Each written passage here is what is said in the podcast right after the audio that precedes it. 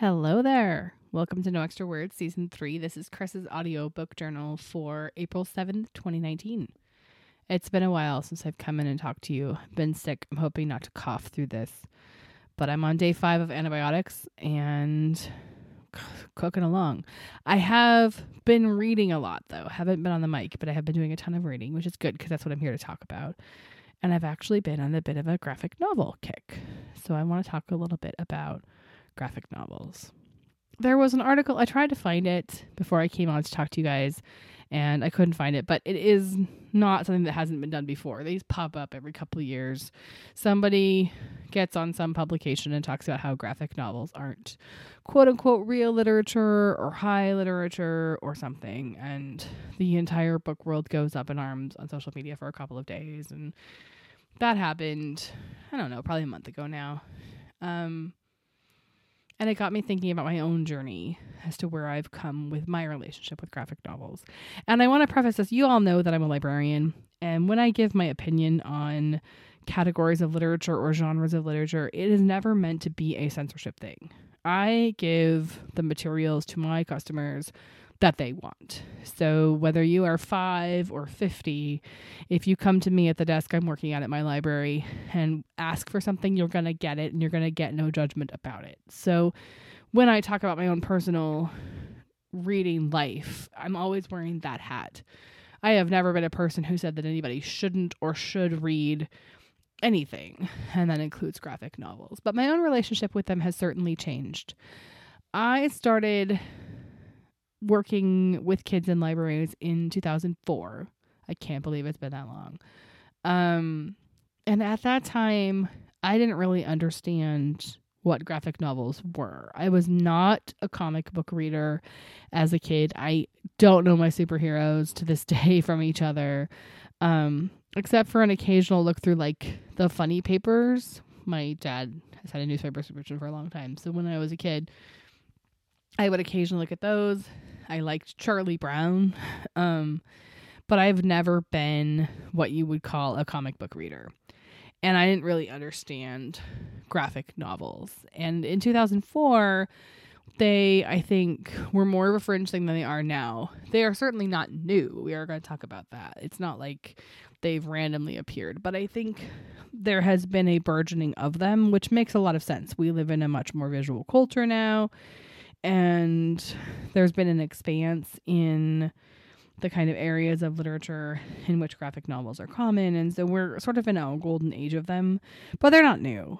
Um, and they weren't new in 2004 when i started in libraries but i would say in early libraries where i worked there would be less likely to be for example a kids graphic novel section. There might be one for teenagers there might be one for adults um, there might not be one at all. They might just all be in the 741.5, which is Dewey for comics. Um, my relationship with them was I just didn't understand them, so I didn't read them in those early days when I worked in libraries. And um, somebody suggested to me the graphic novel for non graphic novelists at that time, and it was a kid's book, and it was called To Dance a ballerina's graphic novel. And it was written by a ballet dancer whose last name was Siegel, and it was illustrated by her husband. So I checked that one out. Um, can't remember what year. I think it came out somewhere around 2005. And it was cute. I think that was the takeaway from it for me is that it was cute. I mean, it was about a ballet dancer. There was nothing that felt edgy about it because I think at that time that was my perception of graphic novels. Manga was starting to be a really big thing. So manga is the catch-all term for Japanese style graphic novels. You read them back to front. Um, they are sort of the book version of anime, if you will. And they are translated into English generally. And you can also, of course, read them in Japanese as well. And that that's a big catch-all term because I think at that time I assumed that manga was all kind of the same. There's a drawing style to it. There's the Japanese drawing style to it, but that doesn't mean they all fall in the same category in terms of plot lines. There are manga mysteries, there are manga you know, sci fi, there's manga romance, there's manga erotica. It runs the gamut. Manga as a subset, I've read some of it over the years. It's not my favorite form of graphic novel because I don't gravitate to the drawing style. That's not that it's a bad drawing style. It's just not my particular thing. Um, there have been a couple of series that I haven't minded so much, but it's not my choice. It's something I usually gravitate to but it was what I thought graphic novels were because it was so big with the teenagers that were coming into my library that when I heard graphic novels, that would be what came to my head. And to dance, a ballerina's graphic novel, which is sort of written for nine year old girls, was so different from that. And that's when I think I sort of realized that there was this world opening up and in the years since then, it has broken wide open in terms of what is available for children, teenagers, and adults. Um, you can get graphic novel memoirs, you can get graphic novel nonfiction, which is, I don't like that, that term because novel by itself sounds like um, nonfiction is a novel, but we refer to graphic novel nonfiction as graphic novel nonfiction. So you can get that. Um, in the last year, I've read a graphic novel history of the computer, a graphic novel history of baseball. Um, there's just so much now coming out. So, To Dance launched me into being willing to be a reader of graphic novels, um, but still a sporadic reader. I wouldn't say that I really came into them even at that time. Um, my husband connected me with Maus, which is one of the more classic graphic novels. And you probably don't get a more dramatic transition from than from going from to dance a ballerina's graphic novel to Maus so Maus was written as a serial a lot of the earlier graphic novels were they were written as comic serials and eventually put into novel format. And it was written in the 1980s and it's the author's story of his father who was a polish jew surviving the holocaust. Um, it's brutal. It's awesome. I mean it's a really really really great i think there's i think it's actually bound as two volumes. I think it probably depends on which edition you get. It's a brutal book. It's a stunning book. Um and it's a classic i think in the genre of graphic novels so my husband connected me with that and that was kind of that led me into some other things that I read, like reading graphic novels for adults and understanding that it wasn't all for teenagers and it wasn't all sort of light fluff, um, that there was a lot to it. So I became kind of an occasional reader of graphic novels when one came across my plate, but I would tell you that it was it still wasn't really my thing. Um, but of course, the marketers were out to get me, as they are out to get all of us, and they will eventually find you. And they found me, and I've talked about this before. Um, they found me by presenting the Babysitters Club in graphic novel format. I did a, a, whole podcast episode about the Babysitters Club, which you can go back and reference. But um, they were re released, and the first four are drawn by graphic novelist Raina Telgemeier who I would say was one of my kids, my students' favorite graphic novelists when I was working in a school library. Um, she is very, very popular with boys and girls. I think of that middle grade age. She does really well with the sort of relationships um, between siblings, between friends of that age group. And she is my age herself, and she has um, been a Babysitters Club fan, so she was a logical choice to draw the first, draw and adapt the first four Babysitters Club books. As the series has got have gone on, they've transitioned to artists. So she did the first four, and then she's gone on to do some of her own stuff. Um, she's probably best known for Smile and Drama, both really great books. And in the last couple weeks, I've been rounding out her backlist by reading Sisters, which I really liked, and Ghosts, which I really didn't care for as much. So that was kind of my clunker in terms of what she's written, the one that I didn't care for as much. Um, what I'm excited to get is she just came out with kind of a how to graphic novel writing book for kids called Share Your Smile. So I am excited to get my hands on that. I don't draw, so I don't see myself as a graphic novelist, but I can't turn down a writing craft book, and I definitely can't turn it down a writing craft book for the middle grade audience. So Raina Telgemeier is a big one for me. And the other thing that happened as I was getting into Raina Telgemeier is one of my favorite authors ever, Shannon Hale, did a Rapunzel story in graphic novel format. That was illustrated by Nathan Hale, no relation. And they did a couple of those. It's a sort of Wild West Rapunzel. It's it's a really great book. And I think in discovering Raina Telgemeier and reading that Shannon Hale book, what I was doing was I was finding out what graphic novel style actually appeals to me. Because, like I said, you can get graphic novels in all kinds of genres and formats. And what I've discovered is I like them in color. Not exclusively, but I prefer them in color when I can get them. Um, obviously, color is more expensive to produce, so that it's saved oftentimes for some of your bigger name authors, although kids' graphic novels are often in color because kids respond to color. I like the bigger, bolder illustration style. I like a more American illustration style. Um, and I like a story that appeals more to a kid audience oftentimes. I like mine to be pretty clean and um, kind of what we would call modern contemporary fiction, not so much of the sci fi, not so much of the romance. So, sort of finding what graphic novel style works for me. And that's really nice because there is such a variety out there that, as with any other kind of book, you can find the ones that appeal to you and leave the others behind. So, those kind of launched me into really being more of a graphic novel reader. And then um, one came out that's actually going to be your book recommendation you didn't ask for. This is the book that I recommend in terms of people who are adult readers who are not graphic novel readers. Um, it's not for kids, but the book is Marbles, Mania, Depression, Michelangelo, and Me by Ellen Forney. It is in black and white. Um, like I say, I prefer them in color, but it's really well drawn. It's a really good read. And here's a few things I like about it. First of all, it's a memoir. I love a good memoir. I think the graphic novel format lends itself well to memoir. Obviously, has to be a an artist who can draw it, but memoir I think is one of my more favorite genres for graphic novel. Um, it's set in Seattle, which is always fun. It, it honestly reads as kind of a love letter to Seattle, which I enjoy.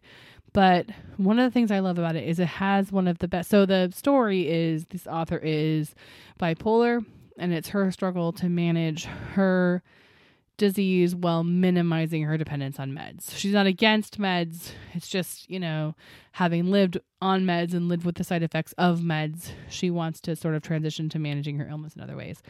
And obviously, bipolar has the extremes of depression and mania. Um, but this book has one of the best visual depictions of depression I've ever seen.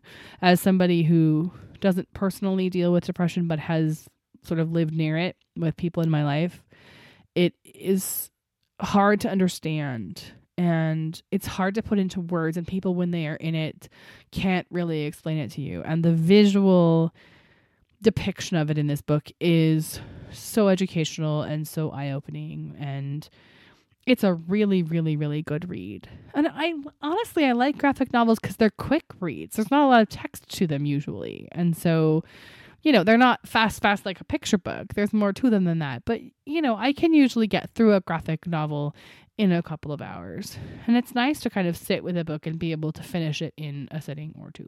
So that's your book recommendation you didn't ask for. Um if you're new to the genre, that's a really good one to start with, I think.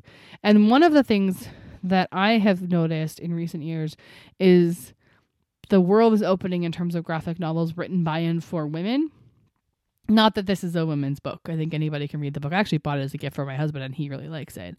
But as with a lot of things, this has been a genre that's been pretty closed to women.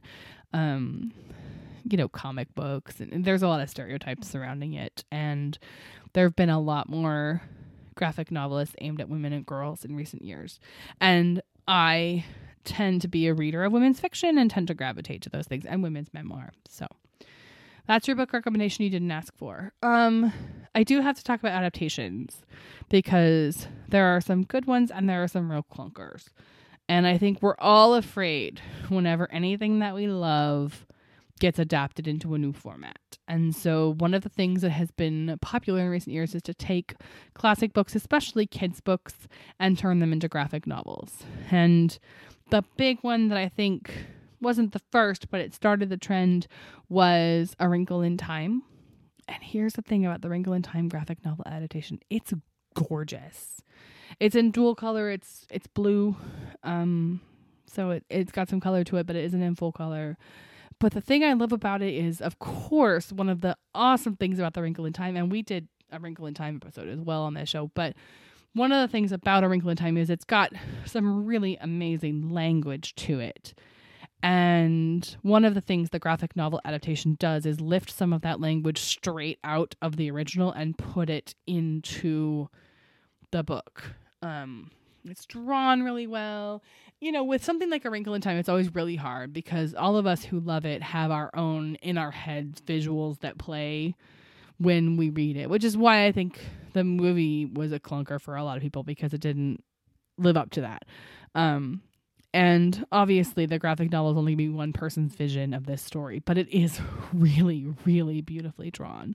And the other thing that I think helped me in accepting it is at the time that it came out, I was working with a population of dyslexic kids, and a lot of them were going to have trouble accessing the language of A Wrinkle in Time in its original. Even on audio, that was one way for them to get to it. But if language is something you struggle with, some of those books that are full of this thick, rich language are hard to access.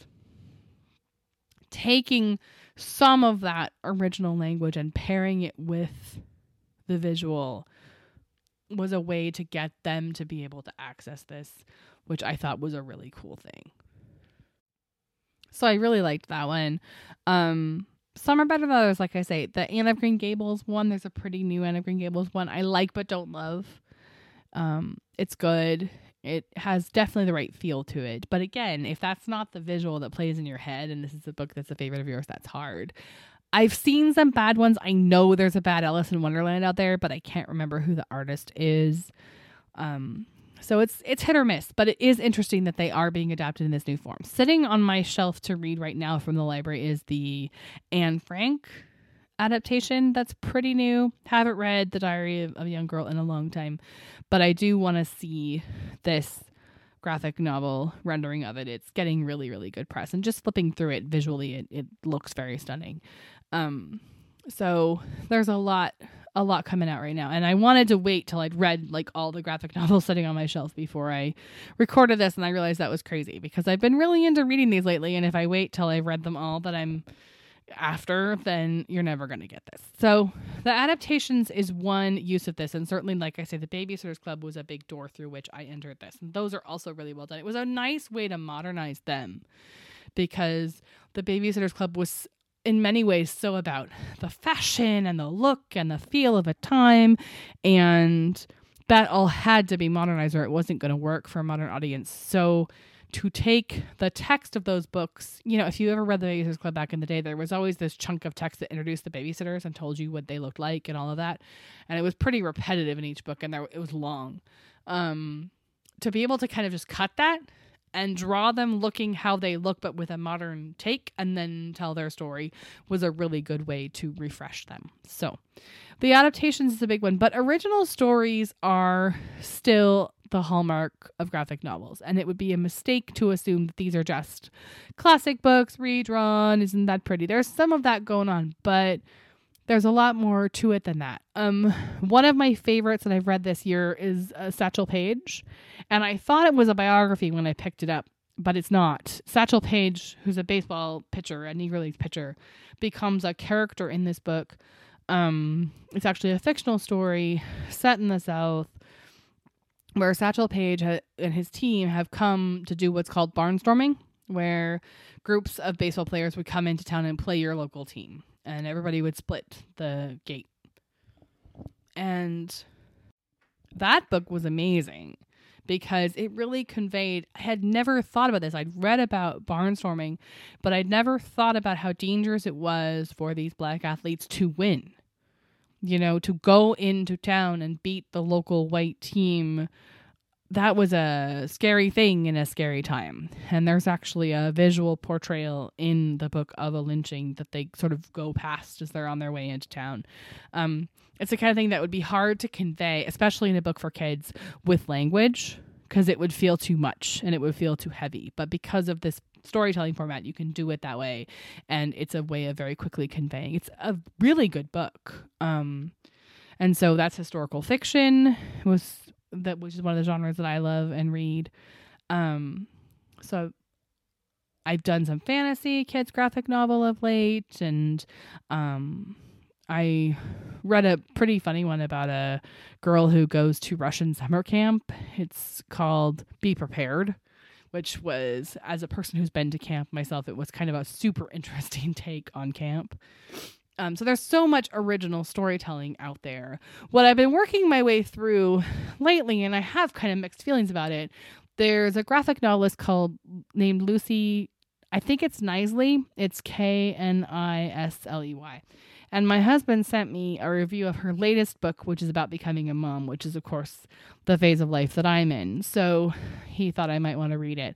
And I realized that a couple of her books were already on my TBR, and it was going to take me a while to get this book at the library.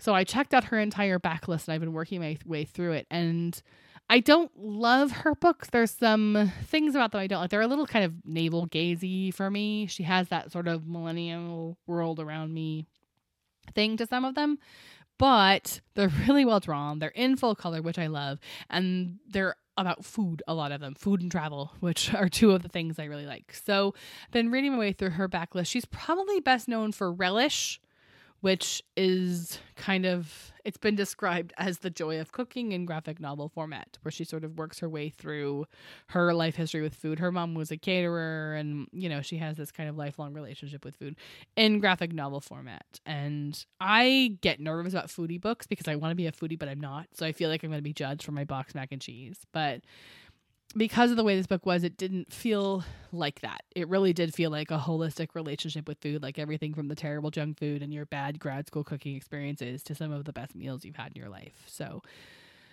I think actually my favorite of her backlist is Displacement, which is a travelogue that she wrote about taking a cruise with her elderly grandparents. It is melancholy because there's a lot in it about grandma's dementia and sort of this journey that she's on to realize that she's at the end of her grandparents' lives. But it is beautiful. I like a good travelogue. And so it's been interesting working my way through her backlist as I wait for her latest book. She's been described as Eat, Pray, Love for the girls' generation. And as somebody who doesn't really love either one of those things, it makes sense why I don't completely fall in love with her. But her stuff is refreshingly original, which is why I think it would be worth taking a look at. So the other one that I'm picking up at the library this week, so I can't recommend it because I haven't actually seen it, but I'm pairing it up with Anne Frank, is Belonging, uh, German Reckons with History. Um, which we talked a little bit about that on the last episode about how do you read about historical bad guys. And this is a German person's dealing with the historical bad guys in their own family, which is, I think, something that we don't do enough um, in this culture either. Like dealing with the history of your own family and what your own family has done to people and how you place that. So I'm super, super excited to get that one. I like walking through the graphic novel section of my local indie bookstore because there's just so much new and interesting stuff coming out and great memoir. And I've just come a long way from that person who kind of wouldn't touch them and thought they were all manga. Um, I think I've just realized that the world is open to this, and this is really a burgeoning thing. And animation as an art form has come leaps and bounds. But that, I think that's the thing about graphic novels is that certainly there's a lot of digital art to them, but they still feel very personal, um, very hand drawn is the wrong word, but you know, it doesn't feel as much like it can be done with a computer because there's so much storytelling to it. I'm not an artist, so I can't tell you about the breakdown between what's done by computer and what's done by hand, and it doesn't really matter at the end of the day if it's a good book. And the same is true with picture books. I think that's why it's sort of odd that it took me a while to come to graphic novels because I adore picture books. I adore picture books, and we have this wonderful storytelling format that we use for telling stories, mostly to our youngest readers, but not exclusively. I think we all benefit by reading picture books, and there are some great ones for adults and teens as well.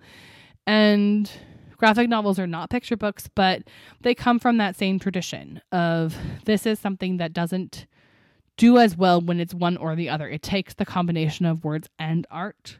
Not that there aren't wordless ones, there are, but really it's the combination of words and art. And the line between what's a picture book and what's a graphic novel has been played with in ways that I find kind of fun, especially in kind of middle grade. The invention of Hugo Cabret is a big one that I think of as a picture book. I think of it as a really long middle grade picture book, but it does kind of walk that line.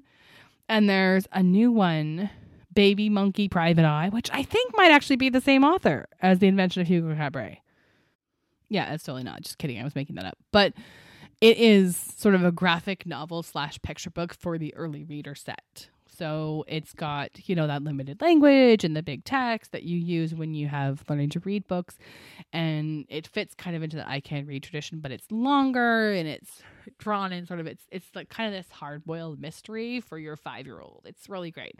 So literature is on a constant evolution and it is constantly reshaping itself and reinventing itself and evolving itself, and yet it all comes from this fantastic tradition. And the pairing of art and text is not new, it's just being done in different ways. So I am grateful that I have had a personal renaissance that has led me to um, being more of a graphic novel reader. I hope I've given you some ideas of some places to start if you are reluctant to take the genre on. Um, they're expensive. That's one thing I will warn you, especially the ones that I like that are in full color because it takes a lot of money to print them. So, while I'm a huge believer in supporting authors and artists and that they should get paid, and I do try to what I try to do is when I'm buying books new, I try to support lesser known authors if that makes sense. I am going to do an episode on my relationship with book buying and book browsing. But oftentimes I will wait for books from authors that I think are having more success from the library, and I will buy ones by authors that are up and coming. But I definitely, if you're going to get into this genre, do use and abuse your library because you can easily go through stacks of these. And if you try to buy every single one you're going to read, you're probably going to go broke because they are expensive. But I think they're really cool. And for this phase in my life, especially when I really do want a book that I can get through in a couple of hours, being able to pick up a graphic novel and take it and read it makes me feel so accomplished. I'm getting so much reading done. So that's been my relationship with graphic novels over the last 15 years. Um, I'm going to try to make sure that everything I've talked about pops up on Goodreads. Um, I'll be working on that. I am woefully behind on show notes, but I have decided that it's more important to me to get these out to you than it is to make sure that there's up to date show notes on the website. So I'm going to try to get caught up at noextrawords.wordpress.com um, with all the notes and links and all that good stuff. Um, but Instagram is probably the best way to find me if you want to see what it is I'm reading. And then I'm trying to review everything that I'm reading and talking about over on Goodreads. And I'm at no extra words in both of those places. So I do hope you'll come find me. I like to talk books with friends. And I think in the next episode, we're going to talk about my relationship with book buying and book browsing and how I make all of that work in my life. Um, we'll probably talk a tiny bit of Unread Shelf project as well in there. So hopefully that'll be in a week or so. In the meantime, go grab yourself some graphic novels, and it's been fun hanging out with y'all. Take care.